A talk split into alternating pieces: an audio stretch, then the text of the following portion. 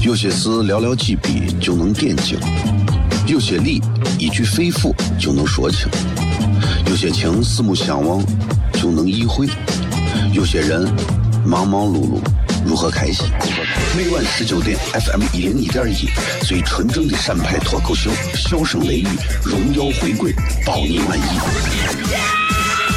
那个你最熟悉的人和你最熟悉的事儿都在这儿，千万别错过了，因为你错过的不是节目，是时间。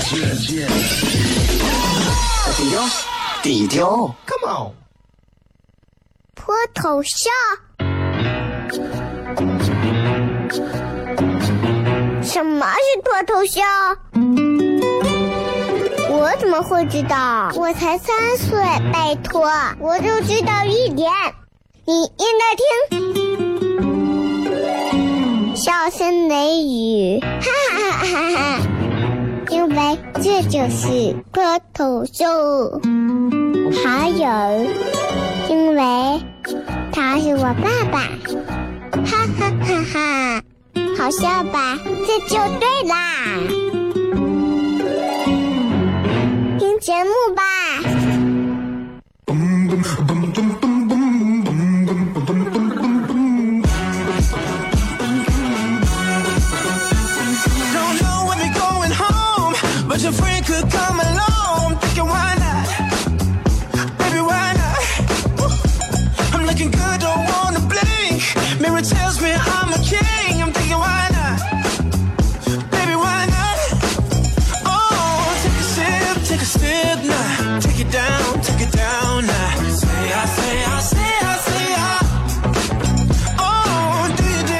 最好，这里是 FM 一零一点一陕西秦腔广播西安论坛，周一到周五晚上十九点到二十点，为各位带来这一个小时节目《笑声雷雨》。各位好，我是小雷。新的一周也是老的一周，原因很简单，因为这周上到今天、明天、后天三天之后，我们都休息了，就要迎来我们的春节了啊，就要好好的放松放松了，就要呃怎么讲休休假了啊，就要过一过我们所谓的。春节了啊，就要让我们这疲惫一年啊，在春节这两天就更累了，是吧？哎呀，所有人说，哎呀，过年嘛，放松一下，真的过年放松了吗？各位，累死了吧？天天在哎，天天在家里面做这个做那个做那个做这个，对吧？真的是，你看一下就看出来。哎呀，这过年真的是就闲不下来，真正闲下来的呢。哎，出国旅游去了，更累。我跟你说，哎，你们不管是想去哪儿啊，上高速，去成都，去兰州吃牛肉面，去成都、重庆吃火锅，去泰国啊，还是去这个什么日本啊，去美国，去欧洲，去哪儿，都很累啊。过年就是一个过年，你们可以去北京啊，没有人啊。过年你们去上海。空城，过年你在西安待着也可以呀，也没有多少车，也还不错。反正我觉得就是这样。呃，春节总能看到它好的一面，我就是觉得，因为你像我，啊，到了我现在这个年龄，其实我慢慢意识到，有今年我躺在床上，我发现我有社交恐惧症加自闭症。哎，我不知道你们有没有，我有。真的是我一过年我就觉得。我现在能一天在家待着不出门，除非晚上上节目。哎呀，烦的呀！上节目，上节目吧，上节目。开车路上了之后，想一想今天上节目跟大家聊点啥啊？上完节目再回家，啊，回家接着在家待着，一天可以不出门。我觉得人生就是这样。那很多人都不行，很多人在家待着都受不了，那必须要出去，啊，必须要在外头晃荡晃荡，逛一逛，哎，一定要让自己走一走，不然我这一天待到家里头不是多浪费？这取决于每个人，你认为值不值得？我觉得待到家里很值得，啊！我今天一天在家，对吧？陪娃撸猫啊，打游戏的啥的，很开心嘛，对不对？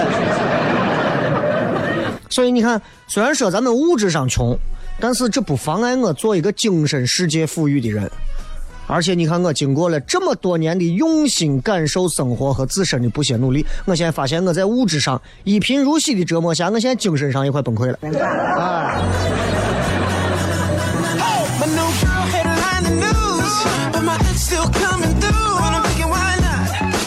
哎呀，这个很多人听这个笑声雷雨的节目啊，我之前还不知道，我还想这个节目应该都完了，没有人听。没想到还有挺多人听，那既然有，咱们就要负点责任啊，说一点那种真的是就是跟其他那种所谓的广播娱乐节目节目相比，咱们要说点正儿八经、更对路的东西，让大家听起来就是味儿更重一点的。哎，就像你去吃泡馍，你说你爱滋花多放，明油多来，然后那个啥味儿重一些，是吧？啊，对吧？我觉得是这样，哎，所以今天仍然在咱们的微博的这个互动话题，还是要跟各位朋友聊一下，在你的三观里来看，你觉得做啥是最无聊的？好不好？你想一想，做啥事情是最无聊的事情？你可以好好想一想，啊。哼，今天挺好玩今天我们在全国有一个脱口秀的群，然后这群里面有两个演员啊，这两个演员你们有一个应该知道，上过吐槽大会叫卡姆，啊，是新疆小伙嘛。然后另外一个也上过这个爱奇艺的，然后爱奇艺的职业脱口秀大赛啊，Robin。然后他们两个人可能就因为一些这个相关于可能是跟信仰有关的一些段子，在群里面都争起来了。两个人反正啊，互相互相怼，然后突然就让我意识到这个团。就这样一个脱口秀的这样一个群体啊，在全国来看啊，真的太小众了，真的是。而且你想，一个新疆人啊，这是一个，这是一个呃广东人，深圳的。哎呀，我就想这两个人要是当面拿方言对骂的话，那害怕的很，谁也听不懂。啊，啊我觉得照顾别人的情绪是最累的，因为你就算没有做错啥，只要别人。不高兴你就觉得自己做错了，这日子跟过啥样？跟过你解小时候解数学题一样，就基本得靠猜。微博、微信你们都可以来搜索“小雷”两个字来关注以及来留言就可以了。呼啸的笑，雷锋的雷，回来开片。有些事寥寥几笔就能点睛，有些理一句肺腑就能说清，有些情四目相望就能意会，有些人忙忙碌碌。如何开心？每晚十九点，FM 一零一点一，最纯正的陕派脱口秀，笑声雷雨，荣耀回归，包你满意。那个你最熟悉的人和你最熟悉的事儿都在这儿，千万别错过了，因为你错过的不是节目，是世界。低调，低调，Come on，脱头像。什么是脱头像？我怎么会知道？我才三岁，拜托，我就知道一点。你应该听，笑声雷雨，哈哈哈哈！因为这就是脱头秀。还有，因为他是我爸爸，哈哈哈哈。好笑吧？这就对啦，节目吧。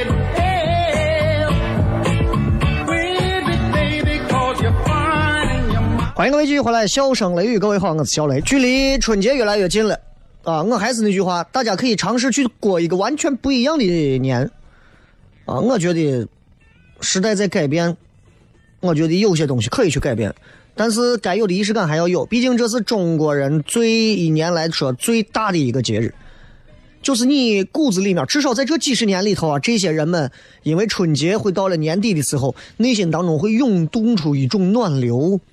会让你到了年底的时候，对于很多事情变得宽容，对于很多事情变得无所谓，对于很多事情更加看重，归心似箭，啊，还有什么不忘初心，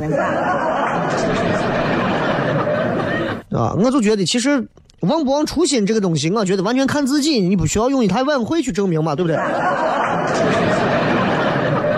对吧？我觉得一个人忘不忘初心，真的不取决于这个人当下他真的是不记得自己的初心了，而是在漫长的这个道路当中，所谓砥砺前行的道路当中，他能不能经得住诱惑，最后改变自己的方向。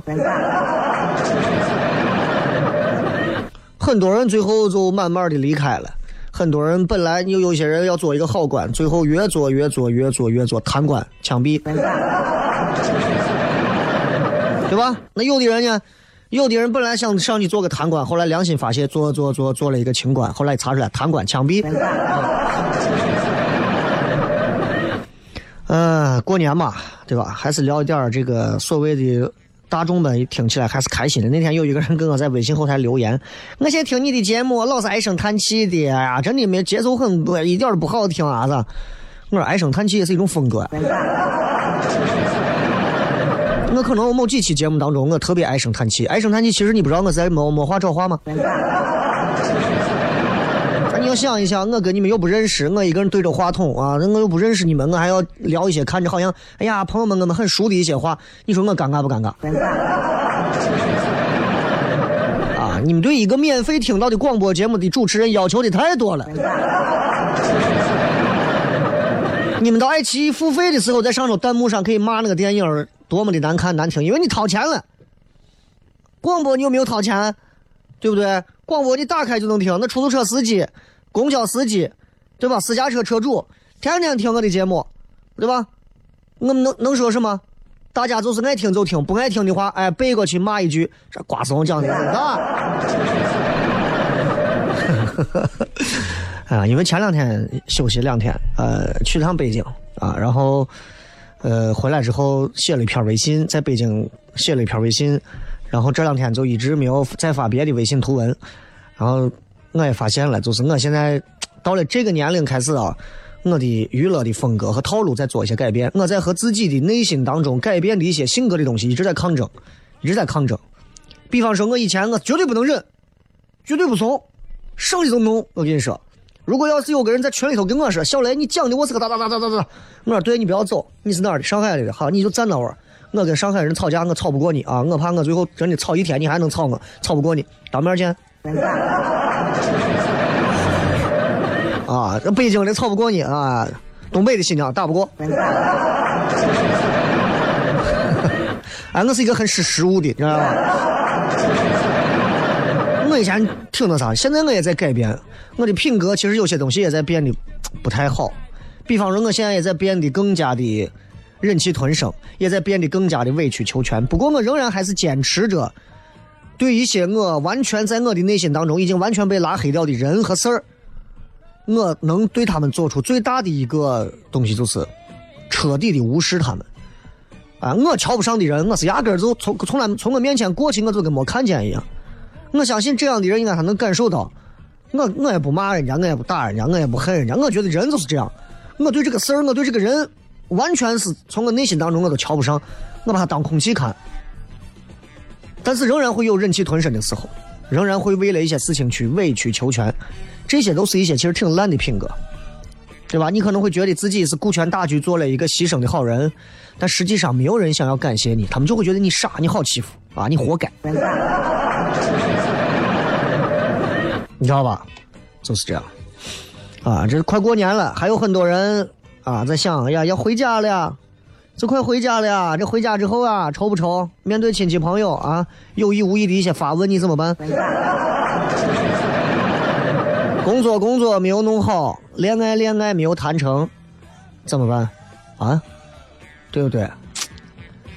找工作就跟谈恋爱，其实有时候是找对象这东西是一样的，不断的就是在两个点中间左右的震荡。左边是，呀，我是不是已经烂到没有人要了？右边是我这样也有人要，会不会有诈？那么你到底想咋？啊？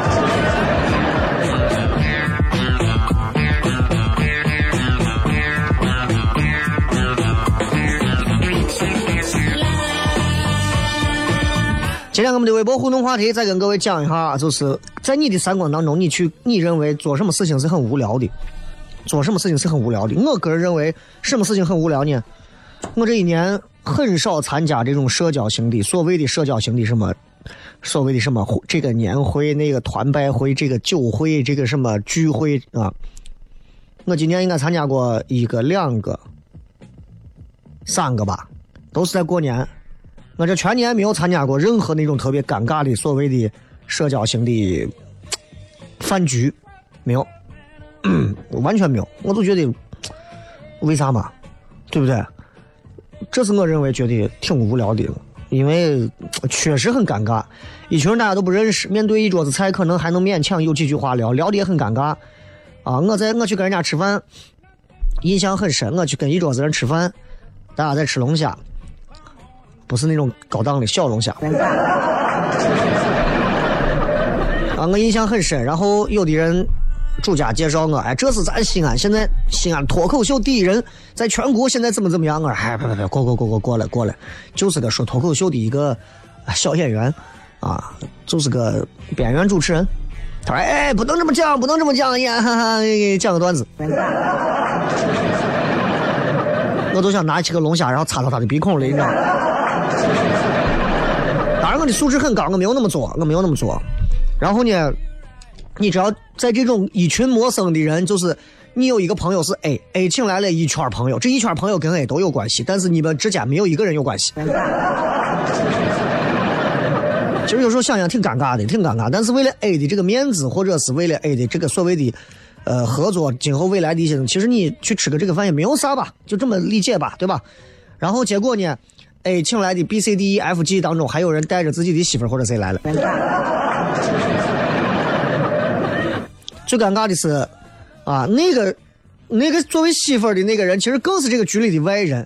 结果他们还要再介绍一遍，介绍到我的时候，你知道你知道多尴尬？这个女的也不会说话，明显是个不会说话的女人，但是还想在面前表示出她是那种在哪儿工作啊，有有范儿，知道吧？就我就坐那玩儿，我就因为我看着年龄年龄小，看着年龄就小嘛样子，我坐那儿一坐。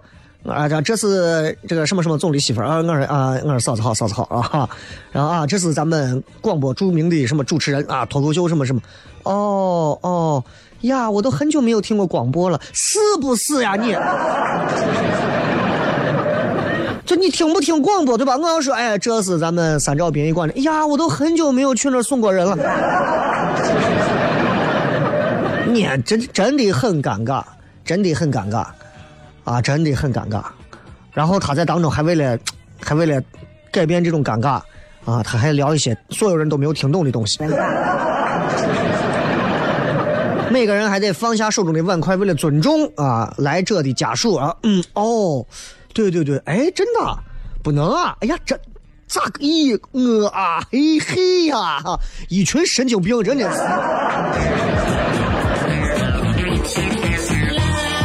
所以我喜欢做我自己的事情，啊，我真的是喜欢做我自己的事情。我喜欢做一些让我自己开心的东西。我真的是不太喜欢，就包括到了这个年龄，很多人可能会觉得我的性格不好相处。其实了解我的人都知道，我下来我就没有性格。啊，真的就是，嗯，我觉得每个人都应该知道什么样的人该被鄙视，什么样的人要去崇敬。啊，很多人觉得小雷啊，这一天啊，这一年到头啊，鼻孔朝天，谁都瞧不上。你错了，我面对我瞧得上的那些人，我非常的尊敬。我到现在都是，我到现在都是。现在你们还有多少人认识杨凯？对吧？很多人已经不认识了。我见杨凯还是杨凯老师，还是一口一个您啊，还是会这样。我认为这就是人的一个内心当中的东西吧，对吧？还有几个，我认为在包括像台里面，我觉得是既有。性格也有本事，确实是也有实力，而且做人做事各方面都真的让我觉得跟我很很符合的那种，我很欣赏的那种，确实能做一些让我做不到的那种，我会很尊重他们。如果我要请他们去做一些东西的时候，我会非常尊重的、委婉的想好词，然后再去告诉他们。但是对于大多数的说心里话，我可能不会太考虑这些东西。永远不要忘了，这是一档脱口秀节目啊！所以从我的思想和内容出发，所以大家不用想太多啊！我没有那么狂。接着广告回来片。有些事寥寥几笔就能点睛，有些理一句肺腑就能说清，有些情四目相望就能意会，有些人忙忙碌碌如何开心？每晚十九点，FM 一零一点一，最纯正的陕派脱口秀，笑声雷雨，荣耀回归，包你满意。那个你最熟悉的人和你最熟悉的事儿都在这儿，千万别错过了，因为你错过的不是节目，是世界。低调，低调。脱头像？什么是脱头秀？我怎么会知道？我才三岁，拜托，我就知道一点。你应该听，笑声雷雨，哈哈哈哈哈！因为这就是脱头秀，还有，因为他是我爸爸，哈哈哈哈！好笑吧？这就对啦。听节目吧。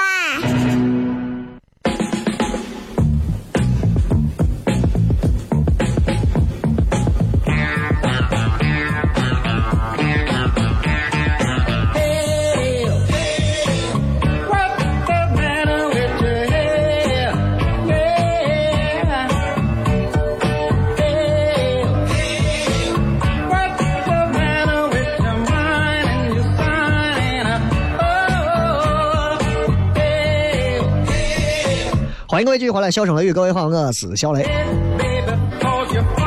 前面跟大家是闲聊啊，然后这会儿跟大家咱们聊点正儿八经事儿。我估计像今天开始啊，离这过年越来越近，尤其到了晚上这会儿，堵车的地方应该会有很多啊。我们来看一下路况啊，堵好了啊。因为不堵的人他根本不在乎路况，堵的人知道吧？你咋都是堵嘛，对吧？啊，有时候我也不知道你电台有时候天天播那么多的路况能有啥用？其实现在如果在十年前播路况真的是天使一样，现在你播路况真的没有太太太太太大的意义啊！你说啥地方堵？对了，你早说，俺早都堵上了，对吧？所以其实真的就要改变，从这些细节就要改变。你没有发现生活当中有很多事情看似，哎，挺对的，你仔细一琢磨，其实很怪，这是脱口秀的思路啊。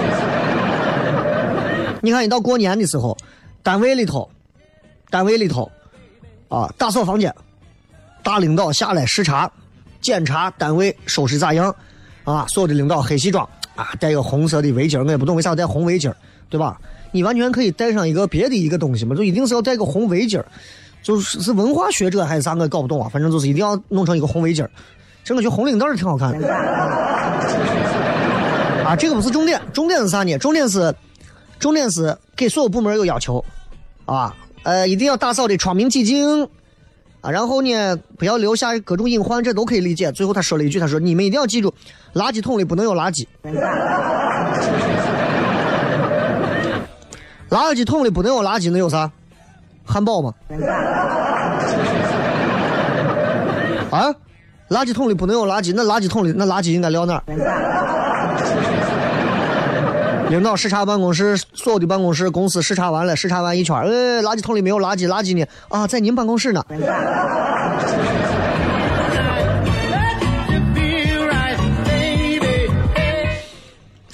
哎呀，真是猜不透啊，这个，对吧？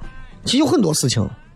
包括我之前在节目上讲过那种，就是关于说中国对于普及性教育的这一块儿啊，因为我娃现在还小女儿嘛，我觉得总有一天也要到了给他去去普及教育的时候。我觉得给他教育并不难，难的是我先改变，家长改变。其实家长们一直在逃避这个问题，等到孩子十五六、十七八、十二三开始面对这个问题的时候，家长是根本是崩溃的。你想想，上上上什么生物课啊，上啥课的时候，老师都尴尬。你不要说学生，对吧？你有的到十七八岁上大学了，家长还觉得什么都不敢让你知道。当年《泰坦尼克号》刚播的时候，我家人去看了，买票去看的，不叫我去看，说那少儿不宜。我就我就问我说我是不是吃母乳长大的？你是怕我看完之后我还咋？我还准备回去再回还回上两口，很尴尬，对吧？我们跟家长坐到一起的时候，啊，不能说你多小吧，就大一点了，十来岁的时候，电视里面可能有一些有一些比较隐晦的所谓的这种黄段子。啊，娃明明能听懂，但是要忍住假装听不懂，对吧？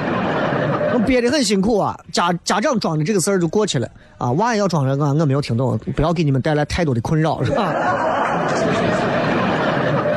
我觉得性教育这一块，性这一块本身就是一种，你越去瞒他，啊，这个事儿就越朦胧，越朦胧越会出现问题，越出现问题，对你自己来讲是自己倒霉，对不对？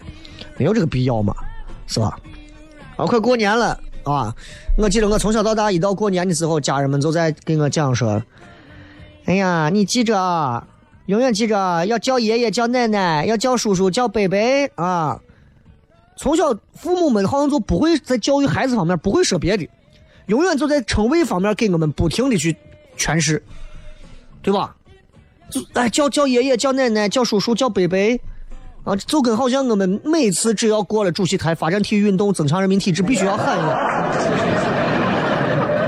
用不着提醒嘛。啊，很多家长就一定是说，这是让你尊重长辈，一定要尊重长辈啊，任何时候要尊重长辈，不管怎么样尊重长辈。尊重长辈，不是每个长辈都一定值得尊重的吧？作为中国的传统的这种家庭传统，其实你有没有觉得有些传统的东西，我们可以提出质疑？不是每一个长辈都真的值得孩子们一定要去尊重的吧？那有的，有的所谓的长辈真的对娃可能造成一些困扰和影响比较多，都要尊重。每次看到他还要问好啊，还要问好啊，然后还要带着你自己的娃过去，爷爷好，奶奶好啊，问几岁了？我三岁了，全是那种伪，你知道伪问候，你知道。我一直认为，每个人对于别人的尊重都是非常奢侈的东西。比方说，我坐一辆出租车，司机一上车对我说一句“你好”，我就决定一定要尊重他。我下车的时候，我一定会轻轻的关车门，我一定会跟司机多聊两句嘘寒问暖，因为他对我一上车主动跟我这个陌生的客人说了一句“你好”。你再看我有的出租车司机上车，到哪儿？啊，我去那个啥去了，我把拉一段，拉到前头你这。你是死了谁了家人？脾气大的跟牛一样，干啥嘛？这样的人我值得尊重你吗？我不仅不尊重你，我想办法，我我跟你下来我使弄你，我跟你说。啊，你以为谁不认识出租车管理处的啊？你是说的？当然我是举个例子，并不是说出租车司机一定就是这样的，对吧？我当然会有这种，还有很多行业都是这样。张嘴你就让我没有办法尊重你，我凭什么尊重你？所以我说尊重一定是很奢侈的东西。每个人不要上去就一定要在过年的时候就一定要表现出一种所谓的伪尊重，不是真正的尊重。其实我觉得有时候你只需要保持淡淡的微笑就可以了，不需要上来就输出那些华而不实啊、毫无益处的一些很扯的东西，对吧？对吧？你也知道，如果你有一天提出来，你对哪个长辈有一些意见的时候，你的父母家一定会告诉你：“哎呦，啥时候的事儿了嘛？哎呦，我都多大年龄了嘛？哎呦，你个小孩嘛，你宽容一点嘛，对吧？你这会儿叫我们宽容了，有没有觉得很奇怪？对吧？所以我一定教育孩子们，有时候记住，就是不是每个长辈都值得要尊重的。我娃有时候就是走到院子里头。见了爷爷奶奶不叫，说心里话，我不会训他，我不会训他。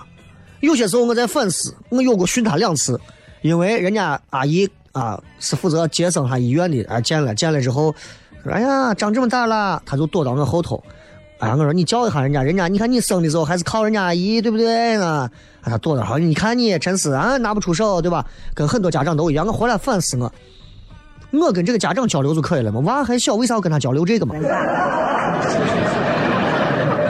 很多大人大和大人之间那种根本没有任何友谊和交情的那种交流，全部都是靠拿娃去蹭，娃又不愿意，最后还推到娃的身上，活该！你们老了没有人给你们养老。其实有很多事情，我身边有一些朋友是做老师的，对吧？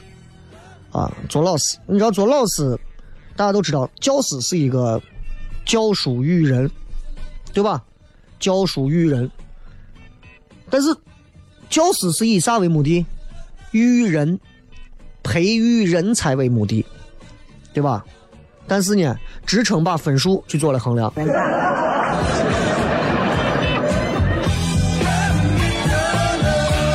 包括有些老师，我回忆在我童年的时候，上学的时候，某些老师教的课，他并不是在育人，他就是在教书。现在自媒体网络这么发达，说实话，我都认为，如果我再重新回到小学的时候，我可以觉得我完全靠网络可以自学。只不过是我需要掏钱买一个那样的环境，和我的一帮子小伙伴坐到那样一个地方，没有手机，要严格遵守纪律，不然我会被别人打小报告，不然会被别人告。然后我这样才能在这个地方待的很久，然后才能专注的去学习写作业。否则我一个人在家上网玩，可能一会儿都玩游戏了。仅此而已，我一点都不认为有时候老师教的东西一定就怎么样。长这么大，我考的育人，最后很多时候考的是悟出来的，对吧？啊，一直都没有贬低老师的意思，因为我身边有很多这种做教师的朋友，很辛苦。啊，这到过年了也是给各个行业都要问个好，问个好，对吧？这也是伪客套啊，一个。啊，你也知道嘛，对吧？媒体嘛，是要问的，是要问的，对吧？我觉得就是每个行业，每个行业都是这样，啊，有的是很很多行业你会发现拿无私奉献。标榜无私奉献，就是一直标榜无私奉献，就去不谈绩效，不谈待遇，用一种神性去取代人性的一种事情，我不知道你们经历过没有？前段时间有俩新闻，一个新闻是这：医生加班猝死，当地号召学习这种精神。啊，我如果是一个刚起的一个老师，新人，我一去当地号召学习这种精神，我还想，哎，我问一下他怎么猝死的呀？他猝死的时候是咋怎么样形成这个血栓？我回去养一养，对不对？还有一个新闻说是心内科的一个大夫为了工作来不及照看自己心肌梗塞的老父亲，为了突出最令人感动的那种无私奉献的精神，报道还说他父亲在上手术台的地方跟他做手术的地方就一墙之隔。你觉得这个东西他真的？他自豪和欣慰吗？你觉得？我觉得是惶恐吧。任何行业都是先为家活着，才能有余力为别人。各位切记。接着广告，后来互动。有些事寥寥几笔就能点睛，有些理一句肺腑就能说清，有些情四目相望就能意会，有些人忙忙碌碌。如何开心？每晚十九点，FM 一零一点一，最纯正的陕派脱口秀，笑声雷雨，荣耀回归，包你满意。那个你最熟悉的人和你最熟悉的事儿都在这儿，千万别错过了，因为你错过的不是节目，是世界。低调，低调，Come on，脱头像。什么是脱头秀？我怎么会知道？我才三岁，拜托，我就知道一点。你应该听，笑声雷雨，哈哈哈哈哈！因为这就是脱头秀，还有，因为他是我爸爸。哈哈哈哈，好笑吧？这就对啦，听节目吧。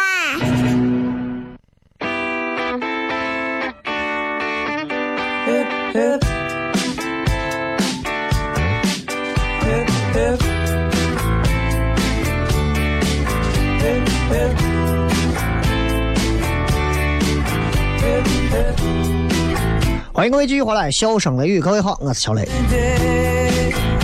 今天给大家聊了不少事儿啊，我觉得就是笑声雷雨这个节目就是这样，听就能听出西安人的性格里头那些比较掺和的东西，对吧？不会是那种藏着掖着，有啥说啥。当然了，这个当中有一些需要大家可能去去听多听几遍重播，可能才会有更多不一样的内容。所以如果想要听重播，喜马拉雅 FM 你搜索“笑声雷雨”啊，可以找到这个我的这个啊，就是小雷啊，都能找到喜马拉雅里头有我专门里面有两个这个呃专辑，有一个黑白色头像的专辑是现在的每天在更新的，今天开始已经出持续在更新上上周的周一到周五的啊，今晚会把所有的到上周所有的这几期全部补齐，然后在明后天。会把这周这周三期全部补齐，然后总共牵割为十一期节目重播的，啊，到时候你们可以在过年几天闲着可以听一听，好吧？喜马拉雅 FM 啊。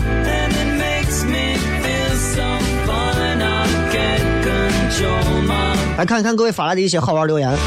这个微信这位上说，雷哥，这个你说的这个脱口秀啊，到底啥叫个脱口秀嘛？你刚说了个有啥单口喜剧，我又是个啥东西？我不想解释。我成天解释这些，我觉得没有必要，啊，该懂的自然会懂，不该懂的天天解释太累了。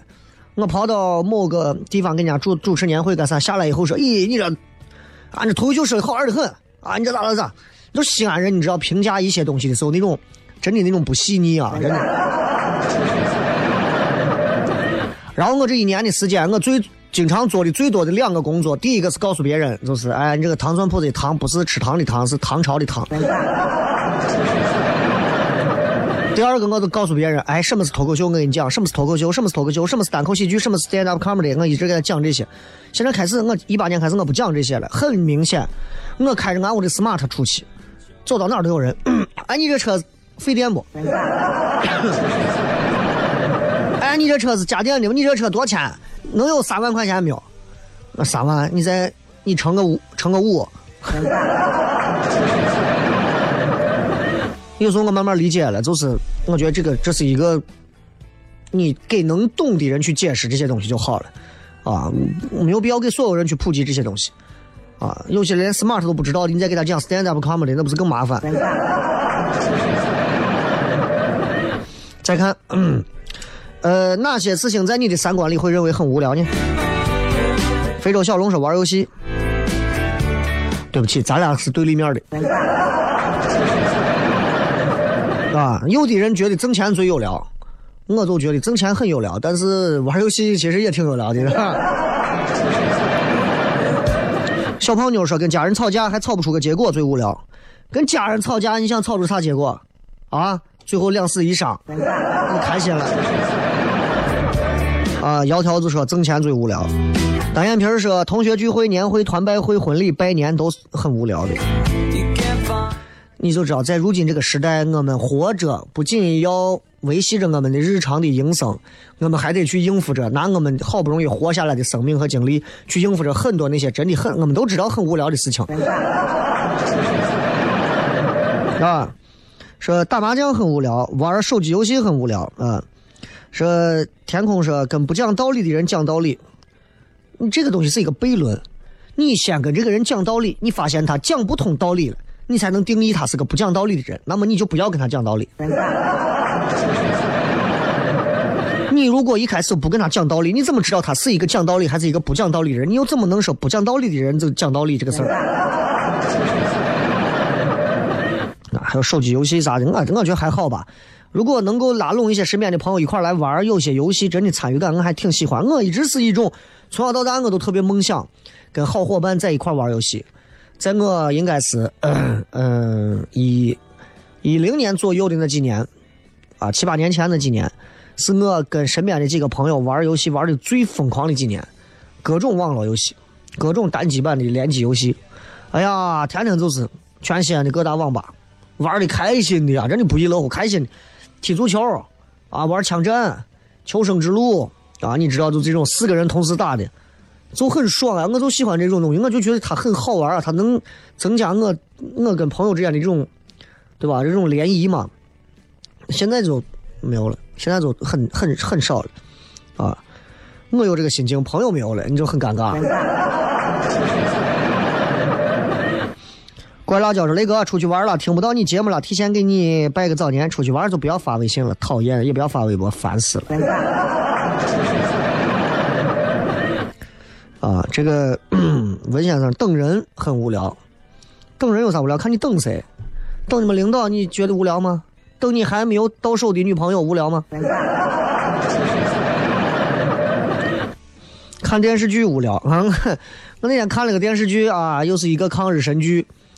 哎呀那个抗日神剧太贱了就是一群日本兵化妆成八路军啊，然后从山一个山坳当中要穿行。这个时候，山上头爬了一堆咱的八路军在上头，说你们是哪个部分的？然后底下这几个日本人就脑袋过来，啊，这是呱嗒呱嗒，就意思说给他回答我是哪个部部部门的。然后他们就用中文说，哦，我们是什么什么独立团，我们什么什么什么团三八集团的。然后上面的咱的咱自己的正儿八经的八路军就问，你们团长叫啥？我们团长是谁谁谁，然后你们来干什么？听说日本鬼子要打那个什么地方，我们到后面来耽误了，你们可赔不起啊！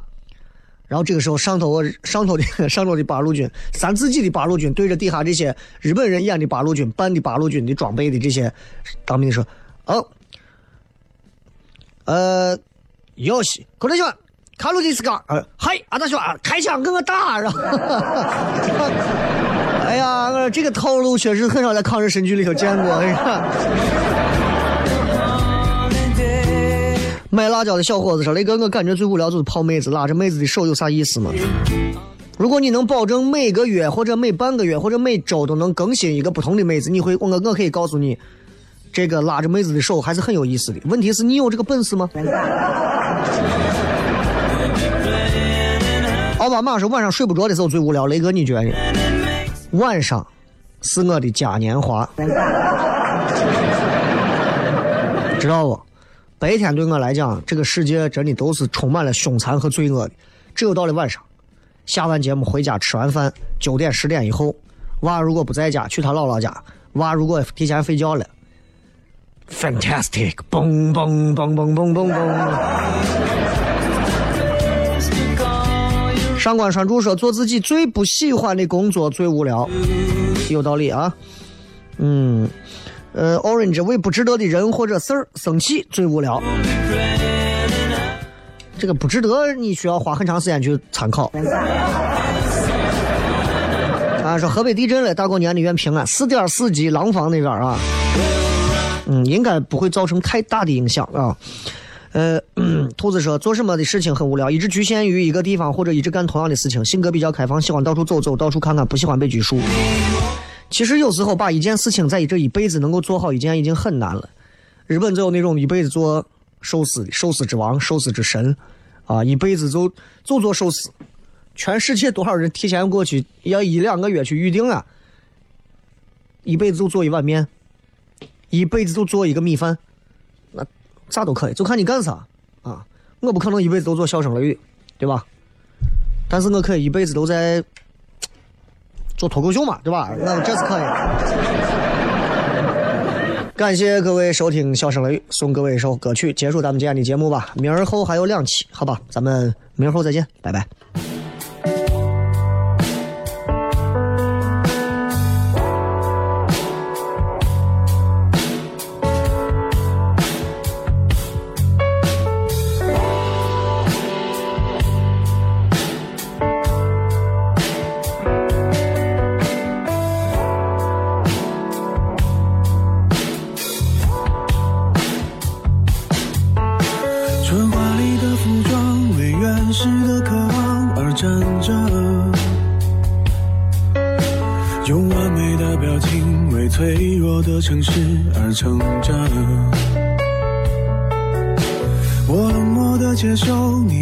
记得等待也困着，像无数生存在橱窗里的模特。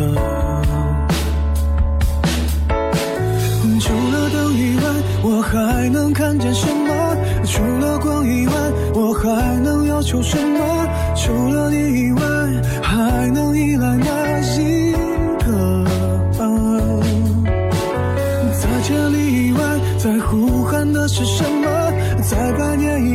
想回忆的是什么？在离开以前，能？